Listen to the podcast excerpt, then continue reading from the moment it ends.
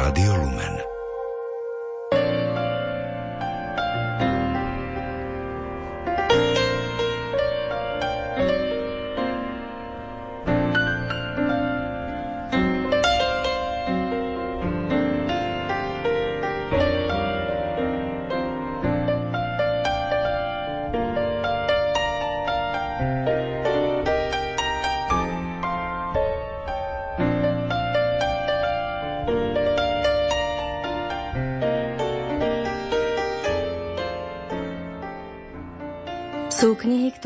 Nezaujmú ani na pohľad.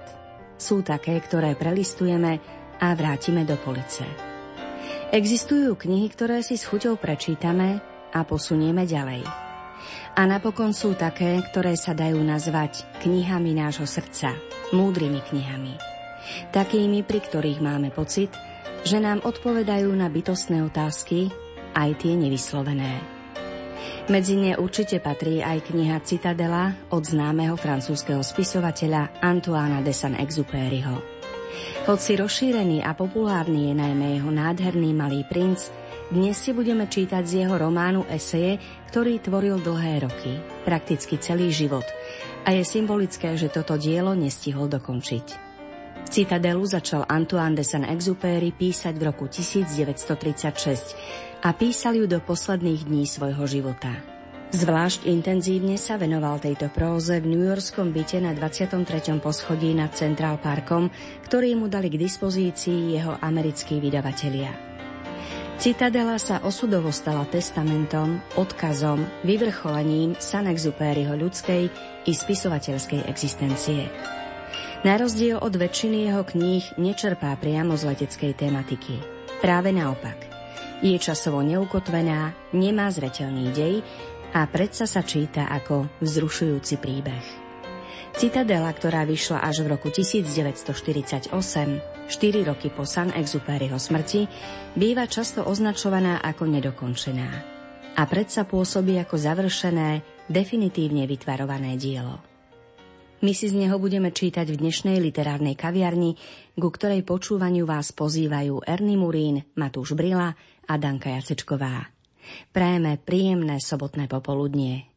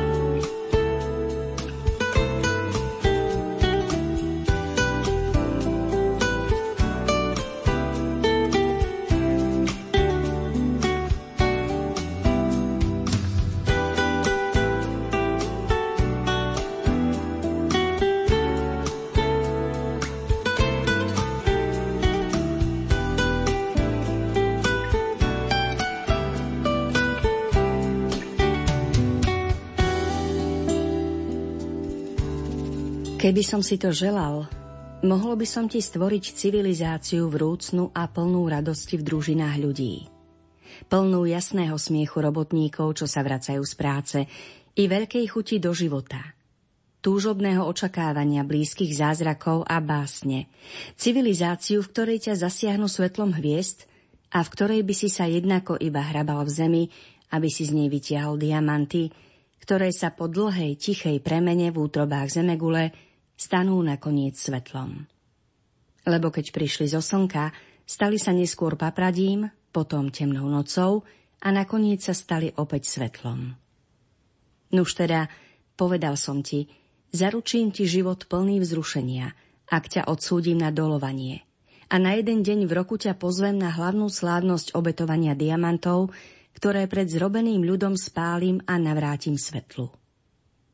Svoje vnútorné pohnútky neovládaš používaním získaných vecí a živí sa tvoja duša nie vecami, ale ich zmyslom. Zaiste skôr ako spáliť ten diamant, mohol by som ním pre tvoje potešenie rovnako dobre okrášliť princeznú. Alebo uložiac ho do skrinky na tajnom mieste v chráme, nechať ho silnejšie žiariť nie pre oči, ale pre ducha, ktorý sa ním posilňuje skrze steny. Ale zaiste neurobím pre teba nič podstatné, ak ti ho dám. Lebo tak je, že som pochopil hlboký zmysel obety, ktorá nespočíva v tom, že ťa ukráti, ale obohatí. Lebo si míliš adresu, keď sa naťahuješ za vecou, zatiaľ čo si hľadal jej zmysel. Ak ti totiž stvorím ríšu, v ktorej ti každý večer pridelia diamanty, vydolované kde si inde, to ako by ťa obohatili kamením, lebo v nej už nenájdeš nič z toho, čo si chcel získať. Bohatší je ten, kto celý rok drie v skale a raz v roku spáli ovoci svojej práce, aby z neho získal záblesk svetla, ako ten, kto každý deň odinakiaľ dostáva plody, ktoré od neho nič nevyžadovali. Tak je to i s kolkom. Máš radosť, keď ho zvalíš, a to je sviatok. Ale od padnutého kolku nemôžeš nič čakať. Preto obetovania a sviatky splývajú. Vyjavuješ tak zmysel svojho skutku. Ale ako by si mohol tvrdiť, že sviatok je niečo iné ako oheň radosti, keď páliš nanosené drevo, ako šťastné svaly roztiahnuté do priestoru, keď si zliezol horu, ako lesk diamantu na svetle, keď si ho vydoloval, ako oberačka, keď dozrelo hrozno. Kdeže vidíš, že by bolo možné používať sviatok ako zásobu? Sviatok je príchod a završenie tvojej cesty, ktorú si prešiel. Ale nemôžeš nič očakávať od svojej premeny ako usídlenec. A preto sa neusadíš v hudbe ani v básni. V pomilovanej žene ani v krajine, ktorú si uzrel z výšky hôr. A strácam ťa, ak ťa vodím monotónnym súzvukom svojich dní. Ak ich neusporiadam podľa kam si plávajúcej lode lebo aj sama báseň je sviatkom, ak prejdeš jej strminou. Lebo chrám je sviatkom, keď sa v ňom zbavíš svojich všedných starostí. Každý deň si trpel v meste, čo ťa dlávilo svojim valiacim sa bremenom. Každý deň si bol v horúčke zo súrnej roboty, chleba, na ktorý ti treba zarobiť, z chorôb, z ktorých sa ti treba liečiť, i z ťažkostí, ktorých sa ti treba striasť. A šiel si sem, a šiel si ta, smejúc sa tu a plačúc tam. Prichádza potom čas, prisúdený tichu a blaženosti. A stúpaš po schodoch, otváraš dvere a máš už iba to šíre more a hlbavý pohľad na mliečnú cestu. I studnicu ticha a víťazstvo nad všednosťou. A potreboval si to ako pokrm – keďže si znášal bolesť z predmetov a vecí, ktoré sú tebe na nič. A tu si sa musel premeniť, aby sa ti z vecí zrodila podoba a aby vznikla stavba, ktorá im dala zmysel, presvítajúci cez nesúrodé obrazy dní. Ale na čo prídeš do môjho chrámu, ak si vôbec v meste nežil, ak si nebojoval, neliezol nahoru a netrpel, ak neprinášaš zásobu kameňov na svoju vnútornú stavbu. Povedal som ti to o mojich bojovníkoch a o láske. Ak si iba milenec, nie nikoho milujúceho a žena pri tebe zýva od nudy. Iba bojovník sa môže oddať láske. Ak si iba bojovník, nie nikoho, kto hynie, leda chrobač v kovovej škrupine. Iba človek, ten, kto miloval, môže zomrieť ako človek. Rozporu tu niet, je iba v jazyku. Tak plody a korene majú jednotnú mieru a tou je strom. Lebo sa nezhodneme na tom, čo je skutočnosť. Nazývam ňou nie to, čo možno odvážiť na váhach, na ktoré nedbám, veď som nie váha a nestarám sa o veci na váženie, ale to, čo dolieha na mňa. A dolieha na mňa smutná tvár, kantáta alebo horlivosť ľudí v ríši. Dolieha na mňa súcit s ľuďmi, charakter ľudských skutkov alebo chuť do života. Dolieha na mňa urážka, ľútosť alebo rozluka. Dolieha na mňa svornosť vo vinici, hoci strapce sú pooberané, lebo aj keď ich odnesú preč na predaj, to podstatné už dali. Tak je to aj s mužom, ktorý mal byť vyznamenaný rukou kráľa a bol na slávnosti. Tešil sa z jeho žiarivej sily. Prijal blahoželania priateľov a zažil tak radosť a hrdosť z triumfu. Lenže kráľ spadol z konia a zomrel skôr, ako mu na hruď pripol medailu. Vary mi povieš, že ten človek nič nedostal? Skutočnosťou pre tvojho psa je kosť. Pre tvoje váhy je skutočnosťou liatinové závažie. Pre teba je však skutočnosťou svet iného druhu. A preto hovorím, že finančníci sú ľahkovážni a tanečníce rozumné. Nie, že by som dielom tých prvých pohrdal, ale opovrhujem ich povýšenectvom, ich seba dôverou, ich seba uspokojením, lebo si namýšľajú, že sú cieľom, završením a jadrom, zatiaľ čo sú to iba lokaji a slúžia najskôr tanečniciam. Nemýl sa v tom, čo je zmyslom práce. Sú práce naliehavé, ako kuchyňa v mojom paláci. Ak totiž niet stravy, niet ani ľudí a je vhodné, aby ľudia boli najskôr najedení, oblečení a so strechou nad hlavou.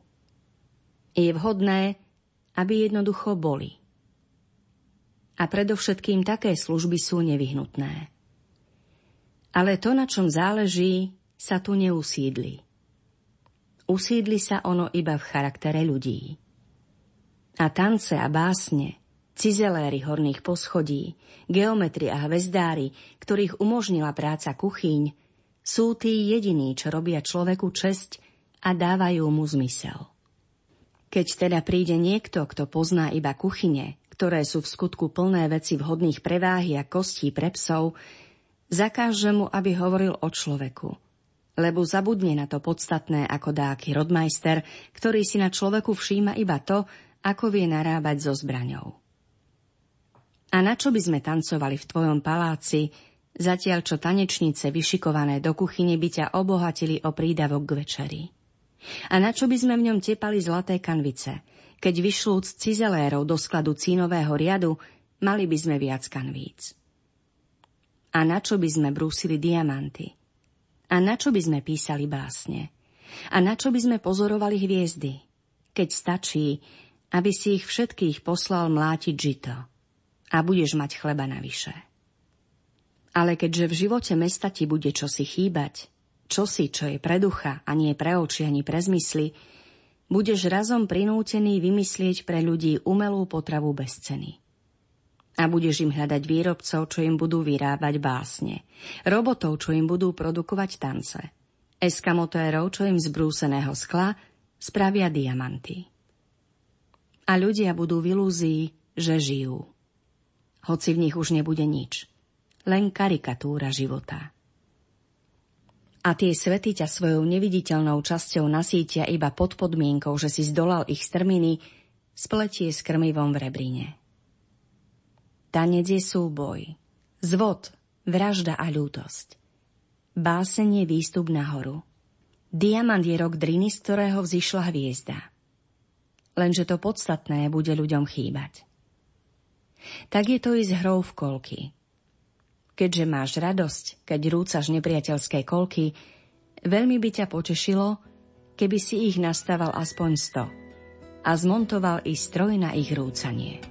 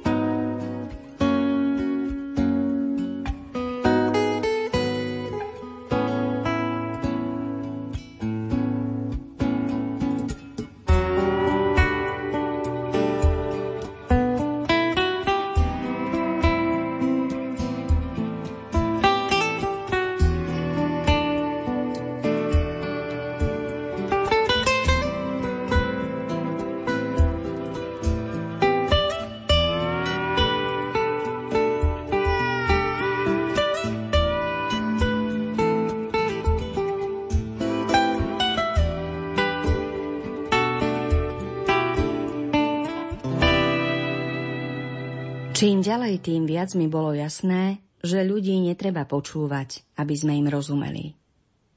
Veď tu pred mojimi očami si ľudia v meste to mesto tak slabo uvedomujú. Myslia si, že sú architekti, murári, policajci, kňazi, tkáči ľanu. Myslia si to pre zisk či pre šťastie a necítia lásku, ako ju necíti ten, kto sa pohltený ťažkosťami dňa poneviera v dome. Deň patrí manželským scénám – ale muž, ktorý sa škriepil, opäť nájde v noci lásku. Lebo láska je čosi viac ako vietor slov. A muž sa oprie o oblok pod hviezdnatou oblohou a opäť je zodpovedný za tých, čo spia. Za zajtrajší chlieb. Za spánok ženy, ktorá je vedľa taká krehká, citlivá a pominutelná. Na lásku nemyslíme. Ona je ale iba v tichu sa ozve ten hlas. A tak ako s tvojím domom je to i s mestom. A tak ako s mestom je to i s ríšou. Neobyčajné ticho sa rozhostí a ty uzrieš svojho Boha. A v toku dňa nik nezbadá, že je stvorený pre smrť. A bude sa mu zdať, že sú napáchnuté falošným pátosom slová, ktoré mu budú o meste rozprávať inak, ako o obraze jeho zisku alebo šťastia, keďže nevytuší, že patria k výzbroji mesta. Plitká reč pre takú veľkú vec. Ale ak mesto presiahneš a vrátiš sa v čase, aby si videl svoj postup, cez zmetok, sebectvo a rozruch ľudí, objavíš pomalý a tichý ťah lode. Ak sa totiž vrátiš o niekoľko storočí neskôr, aby si uvidel brázdu, ktorú zanechali, Objavíš ju v básniach, v kamenných sochách, v zákonoch poznávania a v chrámoch, ktoré sa dosiaľ vynárajú z piesku púští. To bežné bude z neho zmazané a rozstavené.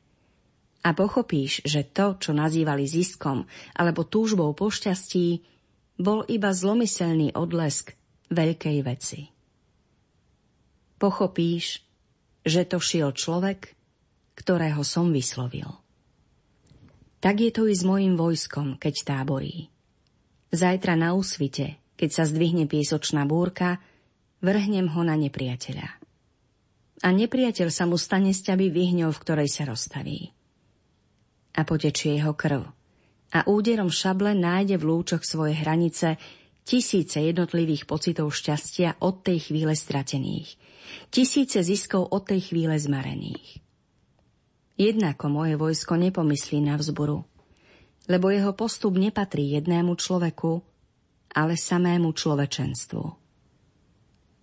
A predsa viem, že zajtra pôjde vojsko dobrovoľne na smrť. Ak dnes večer pomaly kráčam v tichu mojej lásky pomedzi táborové stany a ohne a ak počúvam, čo hovoria muži, nezačujem hlas toho, kto prijíma smrť. Ale tu budú robiť žarty z tvojho krivého nosa. Tam sa budú hádať pre kus mesa. A tá skupinka v podrepe bude plná pichliačov ostrých slov, ktoré akoby urážali. Tak sa ti bude zdať veliteľa tohto vojska. A ak niekomu z nich hovorím, že sa opája obeťou, začuješ, ako sa ti smeje do tváre, lebo si pomyslíš, že si prepiaty a že mu prikladáš málo váhy. Jemu, ktorý sa cíti taký dôležitý, keďže nie je jeho zámerom ani vecou jeho svedomia a dôstojnosti, aby umrel za desiatníka, ktorý si ani nezaslúži taký dar. A predsa za svojho desiatníka zajtra umrie. Nikde nestretneš tú veľkú tvár, ktorá čelí smrti a odovzdáva sa láske. A ak si bral vážne vietor slov, pomaly sa vrátiš k stanu, s príchuťou porážky na perách. Lebo muži žartovali a hromžili na vojnu a urážali svojich veliteľov. Zaiste si videl umývačov paluby, zvinovačov plachiet a kováčov klincov. Ale keďže si krátko zraký a s nosom priblízko, majestát lode ti unikol. thank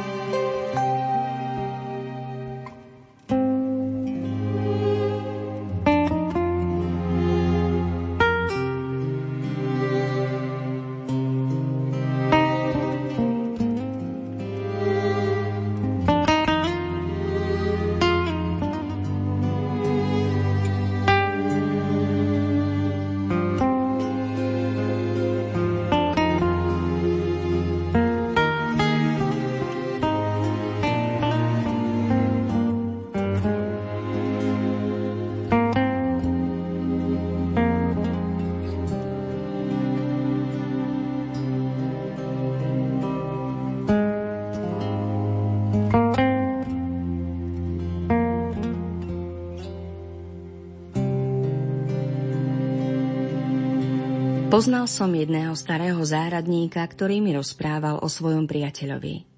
Obaja dlho žili ako bratia, kým ich život nerozdelil. Večer píjali spolu čaj, slávili tie isté sviatky. Navzájom sa vyhľadávali, aby si pýtali radu, alebo aby sa jeden druhému zdôverili. A zaiste si málo čo povedali. Skôr ich ľudia videli, ako sa po práci prechádzajú, ako močky pozorujú kvety, záhrady, oblohu a stromy. Ale ak jeden z nich pokýval hlavou a prstom ohmatal dáku rastlinu, ten druhý za ním pokýval svojou, zistiac stopu po húsenici. A kvety, ktoré rozkvitli, im obom prinášali rovnakú radosť. Nuž stalo sa, že akýsi obchodník najal jedného z nich a pripojil ho na niekoľko týždňov k svojej karaváne.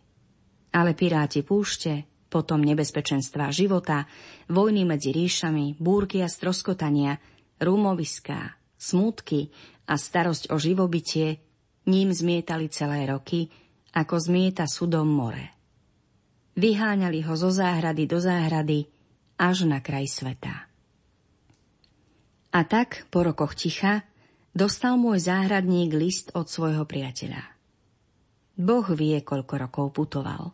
Boh vie, aké dostavníky, akí jazdci, aké lode, aké karavány ho niesli s tou istou húževnatosťou nespočetných morských vln až do jeho záhrady. A v to ráno, keďže môj záhradník žieril šťastím a chcel sa oň podeliť, prosil ma, aby som si prečítal, ako čítame báseň. Aby som si prečítal list, ktorý dostal. Stopoval vzrušenie na mojej tvári. A zaiste v liste bolo iba niekoľko slov, lebo dvaja záhradníci boli obratnejší v ríľovaní ako v písaní. Jednoducho som čítal. Dnes ráno som strihal moje rúžové kríky. Premýšľajúc potom o podstatnom, nevysloviteľnom, ako sa mi zdalo, pokýval som hlavou, ako by to boli urobili oni dvaja. Nemal viac pokoja môj záhradník. Bol by si ho mohol počuť, ako sa informuje o zemepise, o navigácii, o poštách, o karavánach a o vojnách medzi ríšami. O tri roky neskôr prišiel šťastný lúč posolstva, ktoré som vyslal z druhej strany zeme. Zavolal som môjho záhradníka. Môžeš písať svojmu priateľovi. A moje stromy tým trochu trpeli, i zelenina v záhradke. A húsenice mali sviatok, lebo celé dni trávil doma a čarbal, prečiarkoval a znova začínal dielo, vyplazujúc jazyk ako dieťa nad výkresom, lebo vedel o čom si súrnom, čo musel povedať a celý sa vo svojej pravde musel preniesť k svojmu priateľovi. Musel postaviť vlastný môstok ponad priepasť, a spojiť sa s druhou časťou seba samého ponad priestor a čas. Celý sa červenajúc, prišiel mi predložiť svoju odpoveď, aby ešte raz stopoval odraz radosti na mojej tvári. Odraz, ktorý by osvietil adresáta a aby si tak na mne vyskúšal moc svojich dôverností. Keďže v skutku nebolo nič dôležitejšie na poznanie, a keďže tu pre neho išlo o to, za čo sa predovšetkým vymienial ako starený, čo si opotrebúvajú oči pri hrách s ihlou, keď kvetmi ozdobujú svojho boha, čítal som, že priateľovi dôverne, ako presvedčivú prozbu, oznamuje usilovným a nešikovným písmom, ale skromnými slovami. I ja som dnes ráno strihal moje rúžové kríky. A zmlkol som nad lístkom, premýšľajúc o tom podstatnom, čo sa mi začínalo jasnejšie črtať, lebo ťa nevedomky slávili, pane, spájajúc sa v tebe nad družovými kríkmi. Ach, pane, za seba samého budem prosiť po tom, čo som naučal môj ľud, ako som najlepšie vedel. To preto, lebo som od teba dostal priveľa práce, aby som zvlášť vyhľadal toho alebo toho, koho by som mohol milovať. A preto, lebo bolo nevyhnutné, aby som použil obchod, z ktorého jediného plynú radosti srdca, lebo sladké sú návraty sem. A nie inde, i osobitné hlasy a detské dôvernosti tej, ktorá si myslí, že oplakáva svoj stratený šperk, zatiaľ čo už oplakáva smrť, ktorá odlučuje od všetkých šperkov. Ale ty si ma odsúdil do ticha, aby som z druhej strany vetra slov pochopil ich význam, lebo je mojou úlohou skláňať sa nad úzkosťou ľudí, z ktorej som sa rozhodol ich vyliečiť. Chcel si mi zaiste ušetriť čas, ktorý by som bol minul na rečičky i peklo slov o stratenom šperku. Lebo láska či priateľstvo sa opravdivo snujú iba v tebe jedinom. A je na tvojom rozhodnutí, či mi dovolíš do nich vstúpiť iba cez tvoju tíšinu. Keď vidím, aký je šťastný záhradník, ktorý bol v spojení so svojim priateľom, pocítim zavše chuť spojiť sa tak podľa ich boha so záhradníkmi mojej ríše. A stane sa mi, že krátko pred svitaním pomaly zostúpim po schodoch môjho paláca do záhrady. Vyberiem sa k ružovým kríkom. Pozerám tu i tam a pozorne sa skloním nad nejaké steblo. Ja, ktorý rozhodnem, keď nadíde poludnie, o milosti alebo smrti, o miery alebo vojne, o prežití alebo zničení držav. S námahou sa zdvihnem od kvetu, lebo sa robím starým a poviem si potom prosto v srdci, aby som jedinou účinnou cestou spojil rúže so všetkými živými a mŕtvými záhradníkmi. I ja som dnes ráno strihal moje rúžové kríky. A nezáleží na tom, či také posolstvo putuje alebo neputuje celé roky. Či príde alebo nepríde tomu alebo onomu. Tam nie je adresáta posolstva. Aby som sa spojil s mojimi záhradníkmi, jednoducho som pozdravil ich Boha, ktorým je rúžový krík na svitaní. Pane, tak je to i s mojim milovaným nepriateľom, s ktorým sa opäť spojím iba na druhom brehu mňa samého a pre ktorého to, keďže mi je podobný, platí rovnako. Naprávam teda krivdu podľa mojej múdrosti. On napráva krivdu podľa svojej. Zdajú sa byť protichodné a ak sa zrazia, živia vojnu. Ale on i ja sledujeme po opačných cestách našimi dlaňami siločiary toho istého ohňa. V tebe jedinom, pane, sa stretnú. Po završení mojej práce skrášlil som teda dušu môjho ľudu. Po završení svojej práce skrášlil dušu svojho ľudu. A ja, ktorý myslím na neho, a on, ktorý myslí na mňa, hoci nejakú reč nám pre naše stretnutia nenavrhli, keď sme posudzovali či nariadovali ceremoniál, keď sme trestali alebo odpúšťali, obaja môžeme povedať, on za mňa a ja za neho, dnes ráno som strihal moje rúžové kríky. Lebo si, pane, spoločnou mierou jedného i druhého. Si podstatný úzol rozličných skutkov. thank you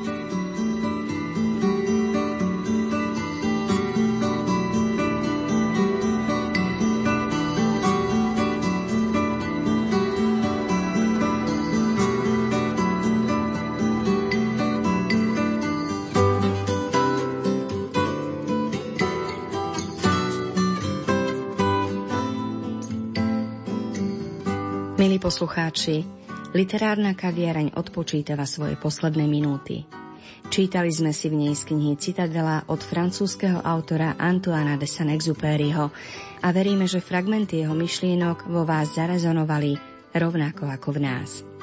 Za pozornosť vám ďakujú Ernie Murín, ktorý vyberal hudbu, Matúš Brila, ktorý sa postaral o techniku a od mikrofónu vám aj naďalej pekný deň praje Danka Jacečková.